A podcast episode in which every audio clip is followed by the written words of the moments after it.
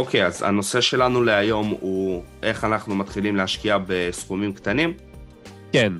אה, זה נושא שאני בטוח שגם, שגם אתה נתקל בו די הרבה, אה, ואני חושב שמעבר לזה שזאת שאלה שהיא ממש פרגמטית, זאת אומרת, מי שבא ושואל אותך, איך אני מתחיל להשקיע בסכומים קטנים?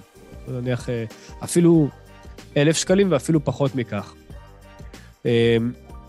מי שמגיע למצב הזה, הוא כבר עבר את רוב הדרך. את, את, את, את הקפיצה הקשה יותר. ההחלטה. הוא כבר עשה, כי מה הבעיה? הבעיה היא שאנשים חושבים שהשקעות זה לעשירים. זה בעתיד. שזה טעות, כסף. בוודאי.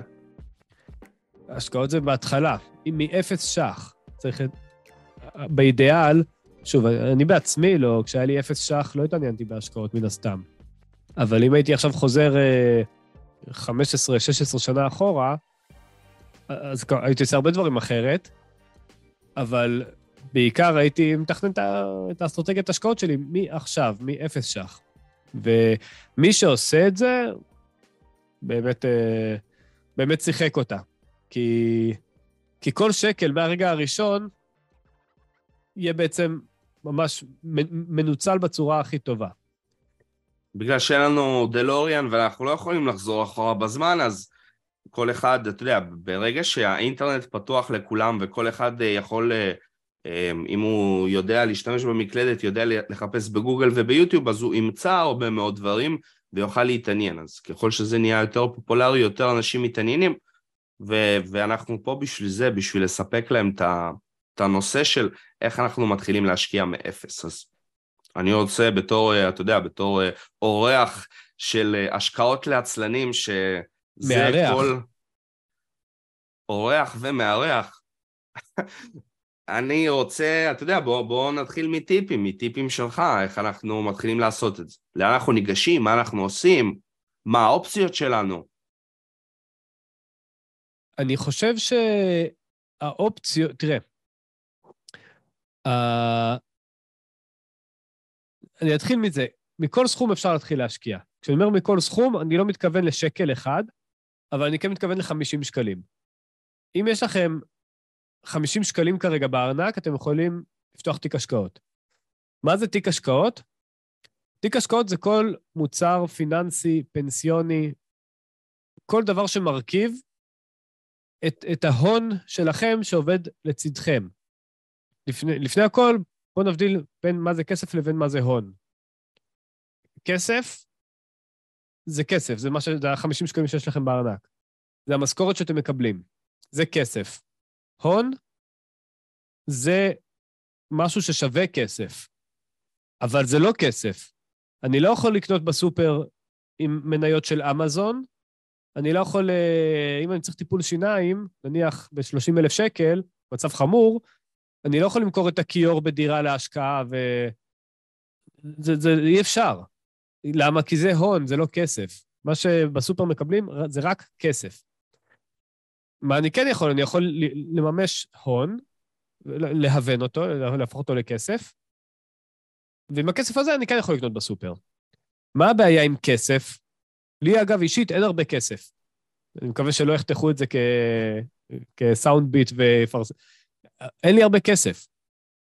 כי כסף שנכנס אליי, אני הופך להון. הון מייצר כסף, זה בדיוק ההבדל בין כסף לבין הון. עכשיו, כשאתם לוקחים את ה-50 שקלים שיש לכם בארנק, ופותחים איתם קופת גמל להשקעה, וקופת גמל להשקעה, כל הביקורת שיש לי על המוצר הזה, זה מוצר נורא נוח. ואפשר מחר להתחיל לפתוח תיק השקעות עם קופת גמל להשקעה, 50 שקלים. מה שהלכה למעשה עושים זה הופכים את זה להון. אם אני פותח קופת גמל להשקעה מנייתית, הופה, קניתי עם זה מניות. לקחתי את ה-50 שקלים שלי, מכרתי אותם בתמורה למניות. זה מה שעשיתי. אז אני לא יודע אם, אם זו השאלה ששאלת, אבל אני, השאלה ש, שלה עניתי עכשיו... אוקיי, okay. זאת אחת האופציות. זו, זו מאיזה סכום אפשר להתחיל? מ-50 שקלים. אוקיי. Okay. אם אנחנו מדברים על קופת גמל להשקעה, מה, איפה אנחנו יכולים ללכת? מה הם דמי הניהול? איך זה מתנהל ב... בכלל?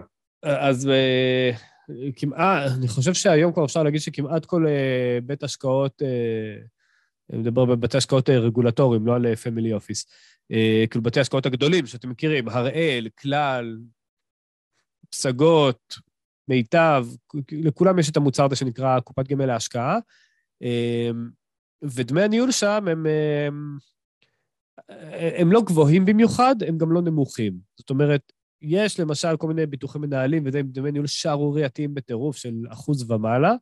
אה, בתי השקעות, אה, במובן הקלאסי של המילה, על ניהול תיקים, לוקחים אחוז בשנה, שזה המון. קופת גמל להשקעה, כשמחקת מדדים, אפשר לצפות לדמי ניהול של בין 0.4 ל-0.8, שמעתי גם על 0.9, שזה 0.4 נניח, או 0.5, כשאני אומר על 0.4, 0.5, אני מתכוון ל... 0.5 אחוז מהצבירה, מכלל הכסף שאתם מעבירים לקופה. אם אתם מעבירים לשם 100 שקלים, אז זה חצי שקל בשנה. אם אתם מעבירים לשם 1,000 שקלים, אז זה 50, אז זה 5 שקלים בשנה. אה, ואם אתם מעבירים מיליון, אז זה 5,000 שקל בשנה. ככל שאתם, ככל שהקופה גדלה, כך בעצם כמות הכסף שאתם משלמים בשנה, שאתם מאבדים בדמי ניהול, כך היא גדלה. וזו, ואני קופץ לסוף, זו בעיניי הבעיה הכי גדולה עם קופת גמל להשקעה. כי בטווח הקצר זה נראה באמת מעט מאוד כסף, זה נראה שטויות. נו, מה, מה זה 50 שקלים בשנה? מה זה 500 שקלים בשנה? אני אחיה למרות זה. הבעיה היא שאנשים לא מסתכלים לטווח הארוך, וברגע ש... בואו נקפוץ 30 שנה קדימה, ובקופת הגמל להשקעה שלכם יש שני מיליון שקלים. אני יודע שזה אולי נשמע לחלק מכם, משני מיליון שקלים. האמינו לי, אם נשב עם מחשבון ריבית דריבית ונחשב כמה אתם משקיעים בכל חודש במשך 20-30 שנה, אתם מגיעים לשני מיליון שקלים, זה, זה אפשרי. ואז אתם תשלמו המון כסף בדמי ניהול. במקרה הזה, עשרת אלפים שקלים בחודש. בשנה, סליחה, לא בחודש. קופת גמל להשקעה זה מוצר השקעה בינוני הוא נוח מאוד, והוא... הוא נוח מאוד והוא, והוא יקר מאוד בטווח הארוך. בגלל זה אני לפחות, את העוקבים ואת הקוראים שלי ב... בערוצים השונים, מעודד אה, לפתוח כבר מההתחלה תיק מסחר. שזה? תיק מסחר אפשר לפתוח באחד מארבעת, תיק מסחר בישראל, אה, אפשר לפתוח באחד מארבעת חברי בורסה, שזה אה, פסג... אה, אני אתחיל, נתחיל מאלה שאני יותר מחבב, לא משנה, לא, לא, כן, לא, כן. לא, ניגע, לא ניגע בזה, לא ניכנס בדיוק באיפה לפתוח כרגע, אם אתם רוצים איזה שיחה בפני עצמה. דוגמאות, דוגמאות, המטרה אבל, היא דוגמאות. כן, דוגמאות, יש את אה, IBI, מיטב, אקסלנס אה, ופסגות, אלה ארבעת בתי השקעות, חברי בורסה בישראל. חוץ מזה יש עוד דרכים. לפתוח תיק מסחר. כמו למשל, אה, דרך אה, ברוקר זר, למשל Interactive Brokers הוא הברוקר הכי מוכר בישראל, ש Interactive Brokers אפשר לפתוח ישירות ב Interactive, ואפשר לפתוח דרך מתווך, יש מתווך ישראלי שנקרא Interactive ישראל. אה, יש יתרונות וחסרונות לכל אחד מהם.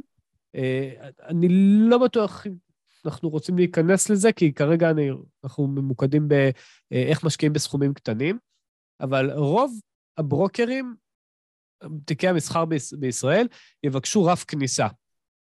רף כניסה, 100, סליחה, 10,000, 20,000, זה מה שאני יודע, לפחות בחברי בורסה הישראלים, אלו שהם חברי בורסה בישראל.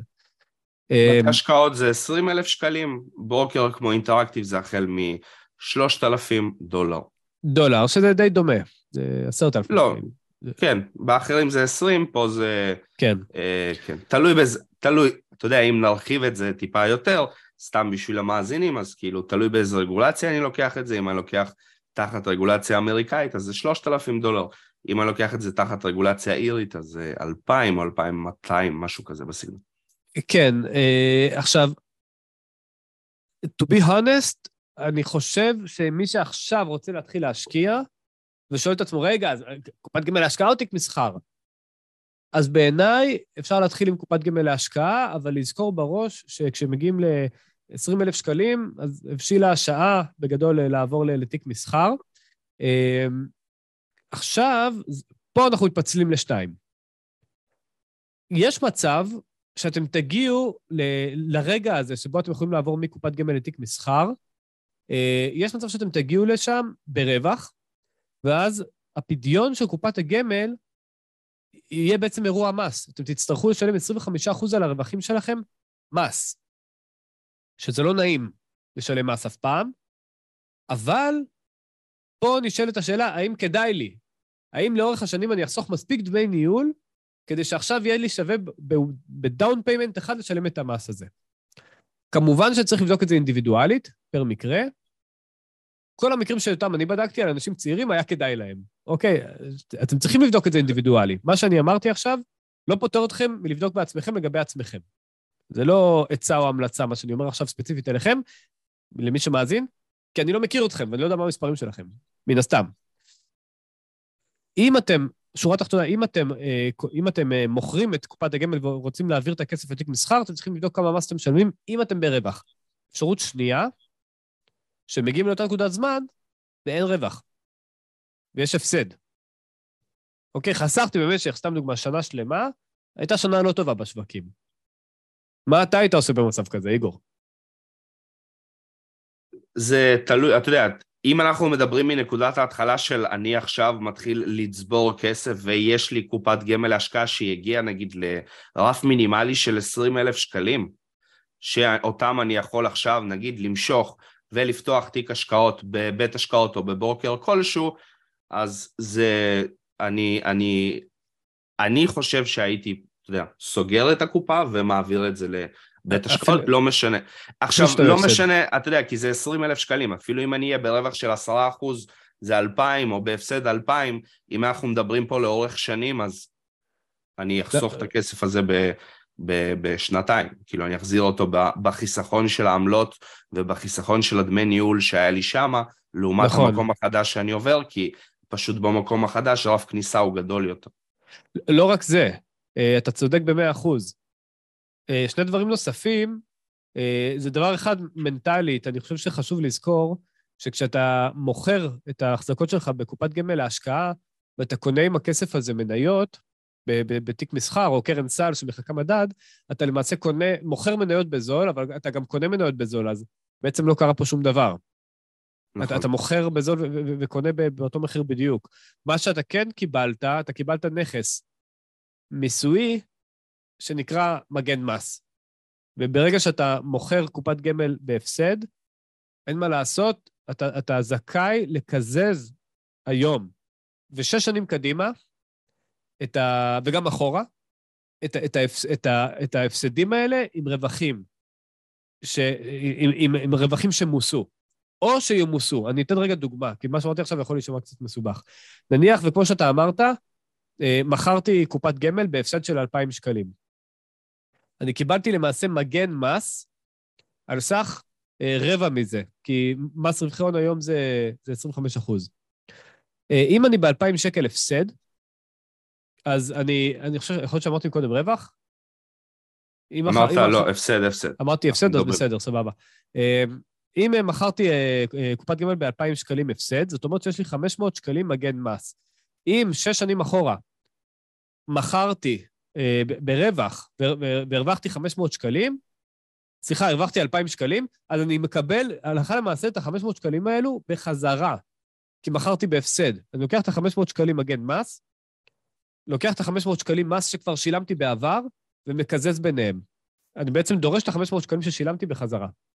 אם בעתיד אני ארצה למשוך כסף, אם נניח זה לא קרה, אם נניח אה, מה שאמרתי עכשיו לא קרה, לא קרה ששילמתי אה, 2,000 שקל אה, מס בעבר, אבל בעתיד, בעוד שלוש שנים אני, ארצה למשוך מהתיק שלי 2,000 שקל רווח, אז אני אוכל להגיש את הטופס הזה, את, את המגן מס, אני אוכל להגיש לרשות המיסים בסוף שנה ולקבל את ה-500 שקלים שבחזרה, למעשה לא לשלם אותם, או לקבל אותם בחזרה או, או לא לשלם אותם.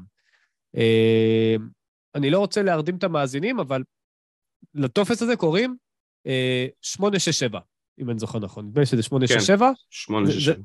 867 זה מה שמבקשים מקופת הגמל, כהוכחה לכך שאתם, שאתם אה, זכאים אה, להחזר מס. זה, זה, זה למעשה המגן מס שלכם.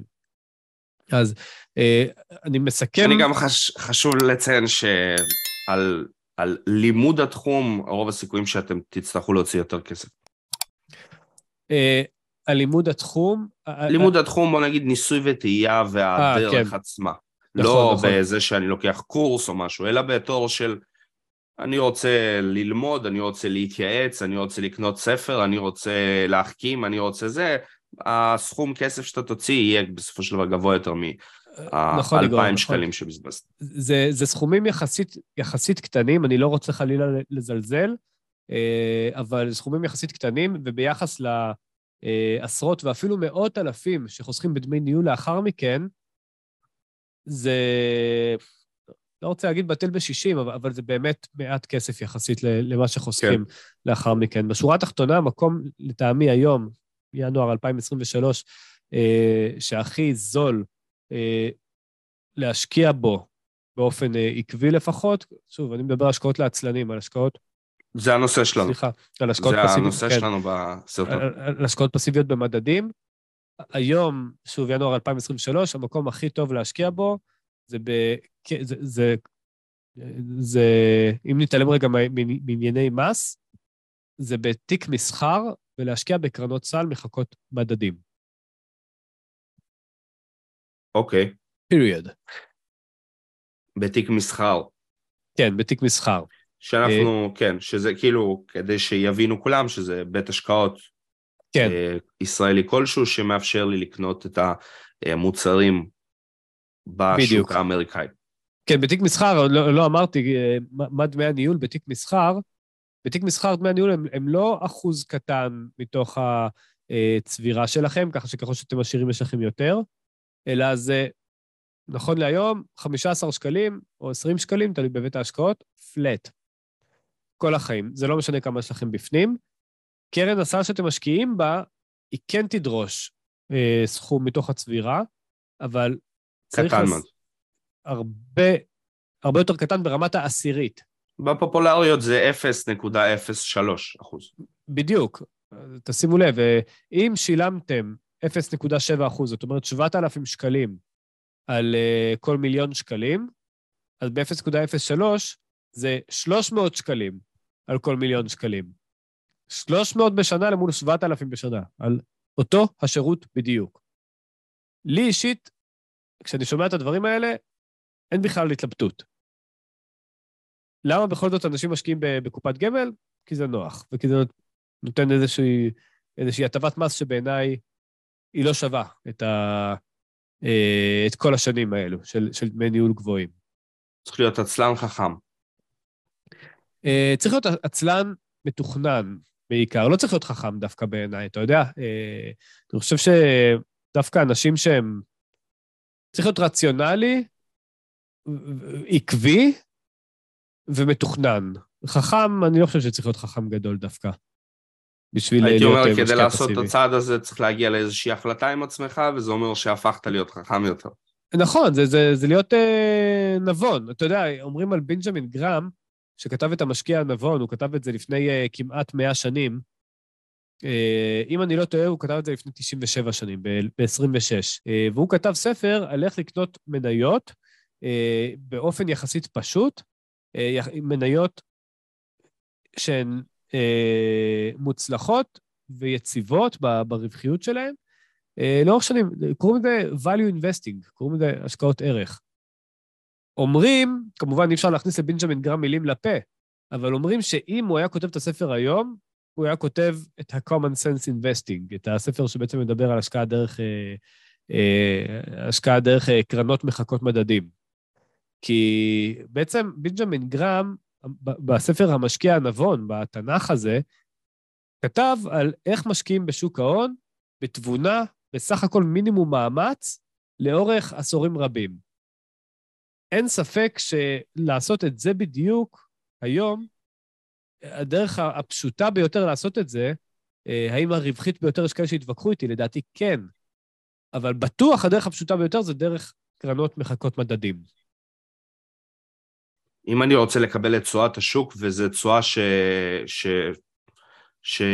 שרוב האנשים עושים פחות ממנה, אז כן, קרנות מחקות מדדים. אתה רוצה להגיד כמה מילים על הבדל בין אה, אמריקאיות לאיריות? אמ, כן, יש, אה, ברגע שאדם מחליט שהוא רוצה להתחיל להשקיע דרך אה, קרנות מחקות מדדים, אז הוא נתקל בהתלבטות. קודם כל, באיזה מדד הוא רוצה להשקיע ובאיזה סקטורים, אם בכלל. אחת מההתלבטויות שבעצם הוא ייתקל בהן, זה דרך איזה סוג של קרן סל לחקות את המדד. כי יש אה, קרנות סל אה, ישראליות שמונפקות בישראל, אה, יש קרנות סל אמריקאיות ויש קרנות סל איריות. בגדול ההתלבטות היא בין השלושה. קרנות סל אמריקאיות הן קרנות סל עצומות מימדים, דמי ניהול שלהם זולים בקטע שאתה לפעמים שואל את עצמך מה הם מרוויחים מהסיפור הזה, כמו למשל 0, כמו שאתה אמרת, 0.03. שימו לב, לא 0.3, 0.03. אמ, כשאני מנהל מאות מיליארדים. כן, כשאתה מנהל מאות... זה אחלה כסף. אמ, והקרנות האלו, כאילו היתרון שלהם, מי שאוהב את התזרים, אה, זה שהן מחלקות דיבידנדים, ממש כמו כאילו אתם קונים מניות אה, שמפרישות דיבידנד, אתם מקבלים שכר דירה. אתם מקבלים, אם אתם, היום אני, מה הדיבידנדים על S&P 500 נניח? אה, אני חושב לא. שפחות פחות משני אחוזים נראה לי. כן, נכון? אחוז, אה, אחוז 1.4, 1.5, משהו כזה. כן, אז אתם מקבלים את הדיבידנד אחרי ניכוי מס במקור של אמריקה. עכשיו, זה אם אתם משקיעים, שזה 25 אחוזים, ממש כמו בישראל. עכשיו, אם אתם משקיעים בקרן סל אה, אירית או ישראלית, אז גם כן הדוד סם, ארה"ב, אה, מנקה במקור אחוז מס מתוך הדיבידנדים, אבל אחוז מס שונה. כי לאירלנד, שזה דבר כאילו ידוע, שהיא tax heaven, היא אה, מפלט מס. אה, בגלל זה גוגל פתחו שם את. אה, את ה-headquarters שלהם, וגם פייסבוק, אה, והרבה מאוד חברות פותחות שם, כי זה פשוט מקום נהדר מבחינה מיסויית. ומה רציתי להגיד? אה, ובגלל זה אה, יש אה, הסכמים אה, בין אירלנד לבין ארה"ב על ניכוי מופחת של מיסים על דיבידנד. כרגע מדובר על 15 אחוזים, במקום 25 אחוזים. עכשיו, תעשו, הרי ההבדל שאנחנו עומדים אותו פה הוא 10 אחוזים, נכון? בין קרן סל אירית לקרן סל אמריקאית. 10 אחוזים מתוך אחוז וחצי של דיבידנד זה מעט מאוד. אבל כשאנחנו מסתכלים על תקופת חיים שלמה של השקעה, זה, הופך, זה, זה כדור שלג מתגלגל, זה הופך להיות הרבה מאוד. הסיפור קצת מסתבך כשאנחנו מדברים על כפל המס שיש בקרנות שהן צוברות דיבידנדים. לא יודע אם אמרתי, סליחה, קרן סל אירית, היא לא מחלקת דיבידנדים, היא צוברת אותם. אם בקרן אמריקאית אתם מקבלים כמו שכר דירה את הדיבידנדים, ממש לעובר ושב שלכם, בקרן סל אירית וגם בקרן סל ישראלית, uh, אני אגיד את זה ממש בקצרה, קרן הסל מקבלת אליה את הדיבידנדים וצוברת אותם ומשקיעה אותם מחדש. זאת אומרת, שאם המדד, לצורך העניין, עלה השנה ב-10%, התשואה שאתם תראו בקרן שלכם זה אותם עשרה אחוזים פלוס הדיבידנד. לדוגמה, 11.5 אחוזים. זה מגולם בתשואה השנתית. מה הבעיה פה? שיש כפל מס. פעם אחת, אם אתם מקבלים את הכסף לעובר והשב שלכם, אז פעם אחת הכסף מוסע. ארה"ב מיסתה אתכם ב-25 אחוזים על המתנה הזו, על הדיבידנד, על שכר הדירה. עכשיו זה כסף שהוא שייך לכם. אם תשקיעו אותו, הוא לא ימוסה. הרווחים עליו ימוסו, הוא לא ימוסה. זה לא המצב בקרן סל צוברת. אני מקווה שזה ברור. כן, כי כן, בקר... כי בקרן סל צוברת, אתם, הדיבידנד מוסע כבר, ועכשיו, כשאתם תמשכו את הכסף, הוא ימוסה שוב. זה כפל מס, ואין מה לעשות, לפחות נכון להיום, ינואר 23, אין מה לעשות נגד כפל המס הזה, חוץ מלהכיר בקיומו. אמ, ונשאלת השאלה, האם כדאי לשלם מס מופחת אבל כפל מס, או שעדיף לשלם פעם אחת מס, אבל טיפה יותר. התשובה כמובן משתנה מאדם לאדם, וזה נורא אינדיבידואלי, ומה שאני אגיד עכשיו לא פוטר אתכם מלבדוק בעצמכם על עצמכם, ואם יש לכם ספק, disclaimer אחרון, תעזרו ביועץ מס, אבל ברוב הפעמים שאני בדקתי על טווח השקעה ארוך, וכשאני אומר רוב, אני מתכוון לרף העליון ביותר של המונח הזה, ברוב המוחלט של המקרים היה עדיף לשלם כפל מס וליהנות מהטבת המס, כי את, את, את המס, מס רווחי ההון משלמים בסוף. במקרה שלי, כי אני משקיע ל-50 שנה, זה בעוד 50 שנה. כל הזמן הזה, הקרן צברה ריבית דריבית על הרווחים. על, על אותם עשרה אחוזים פצפונים שאני לא משלם בקרן עירית, אז הם תופכים להיות סכום מאוד מאוד גדול בסוף. אה, בטוח שיהיו כאלה שאיבדו אותי בדרך, אבל השורה התחתונה היא, שוב, מהבדיקות שאני עשיתי לגבי עצמי בלבד, וזה לא פותר אתכם לבדוק בעצמכם, לא ייעוץ, לא המלצה, בהשקעות לטווח זמן ארוך מאוד, קרנות סל צוברות ישיגו לכם יותר צבירה ויותר רווחים מאשר קרנות סל מחלקות. פשוט כי הטבת המס הזו נצברת לסכומים מאוד מאוד גדולים ב, ב, עם חלוף השנים, עם חלוף העשורים. יש לכם שלוש אפשרויות, קרן אמריקאית, קרן אירית, קרן ישראלית. האמריקאית, אתם כמובן, אה, כמו שהוא גם אמר, אה, דיבידנדים, ואתם גם חשופים להפרשי המטבע, דולר שקל. קרן אירית, צוברת, חשיפה דולרית גם, זה הסיכונים שלכם כביכול. קרן ישראלית, אתם קונים אותה בשקלים, אבל צריך לבדוק את הפרשי המטח, כי הם בסופו של דבר קונים את זה בדולרים, ואתם תצטרכו לאורך השנים, כי בסופו של דבר S&P 500, כשאנחנו תמיד מדברים על קרנות עוקבות, זה השוק, זה המנצחות כביכול, ה-500 מנצחות, אה, אתם פשוט תצטרכו להשוות את התשואות של אורך השנים שהן קיימות מתעודה לתעודה, כדי פשוט לעשות את ההחלטה הזאת בצורה קלה יותר. נכון, כן. אמ, להיכנס ל... אני, אני מתלבט אם להיכנס לשאלות הגידור או, ה... אה, או הפרשי המטח, כי זה, אה. כי זה, נושא. לפודקאסט אה, בפני עצמו, אבל ממש בשורה וחצי... אם ירצו עם העוקבים שישמעו, וישמעו את הפרק גם ביוטיוב וגם בספוטיפיי, ירצו... אה, נכון, נכון, נכון. יש, יש לך פרק על זה, נכון. אז מקסימום כן. נעשה את זה גם. וגם אני אציין שזה הפרק השני שאנחנו עושים ביחד. נכון, נכון. הפרק הראשון היה, סיפרתי את הסיפור שלי, מאיפה אני מגיע וכל זה, אז אה, תאזינו. אה, זה היה ממש בהתחלה, כשהשקעות לעצמאים יצא, וזה היה סיפור אחר לגמרי, אה, משהו עכשיו. אבל כן, למי, למי שכן כרגע מאזין לפרק, ואולי, אתה יודע, לפעמים מאזינים אולי בפעם הראשונה, חשוב לזכור שכשאתם משקיעים בקרנות סל שמחקות מדדי מניות זרים, לא ישראלים, לא תל אביב 125, לצורך העניין, או תל אביב 35, אה, אז אתם חשופים באמת לתנודות, הדולר, אה, וגם השקל ביחס לדולר, זאת אומרת שאם השקל מתחזק, או לחלופין, הדולר נחלש, אתם יכולים לראות אה, ירידה בביצועי המדד, לצורך העניין, למרות שהמדד מתנהג יופי טופי. וגם הפוך. אבל זה משהו שצריך לקחת בחשבון.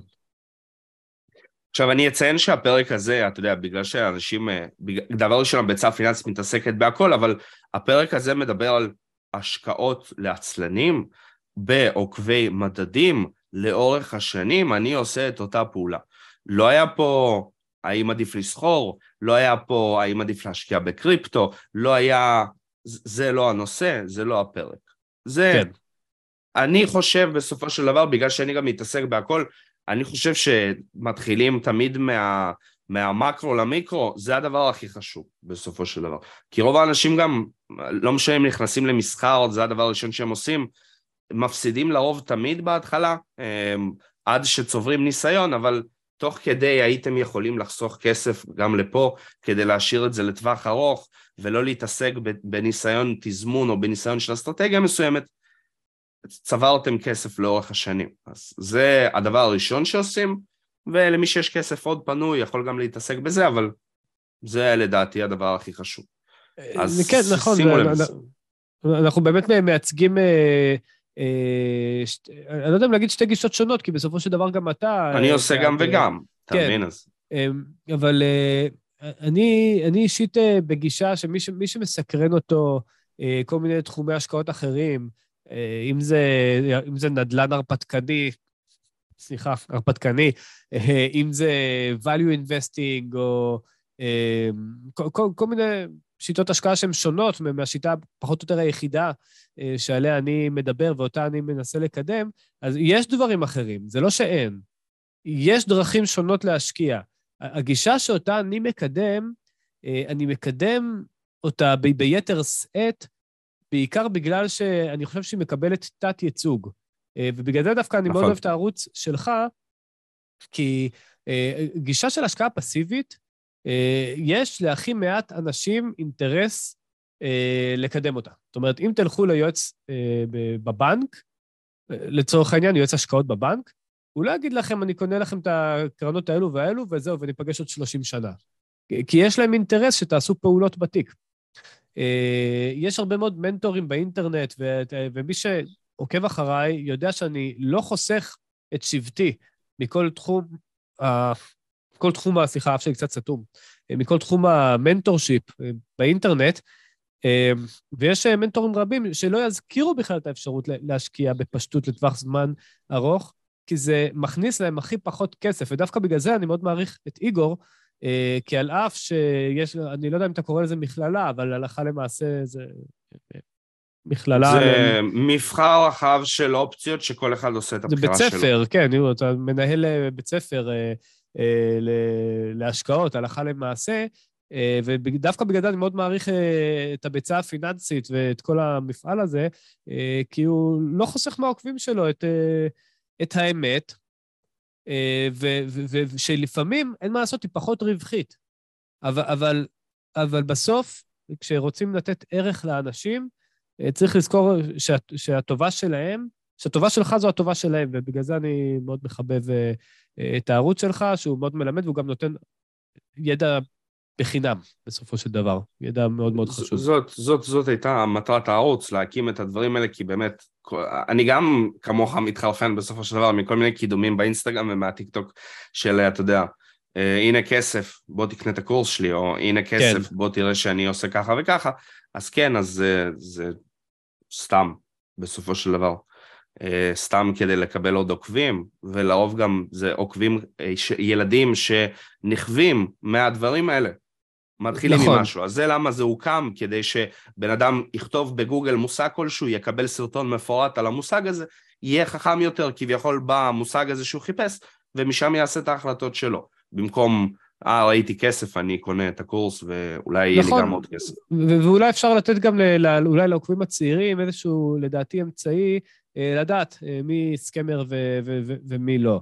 אה, באופן כללי, אני יכול להגיד שמי שאומר לכם, יש מידע אבל רק אם תשלם לי אני אגלה לכם. אה, אז אני בספק רב לגבי הערך שהוא יכול לתת.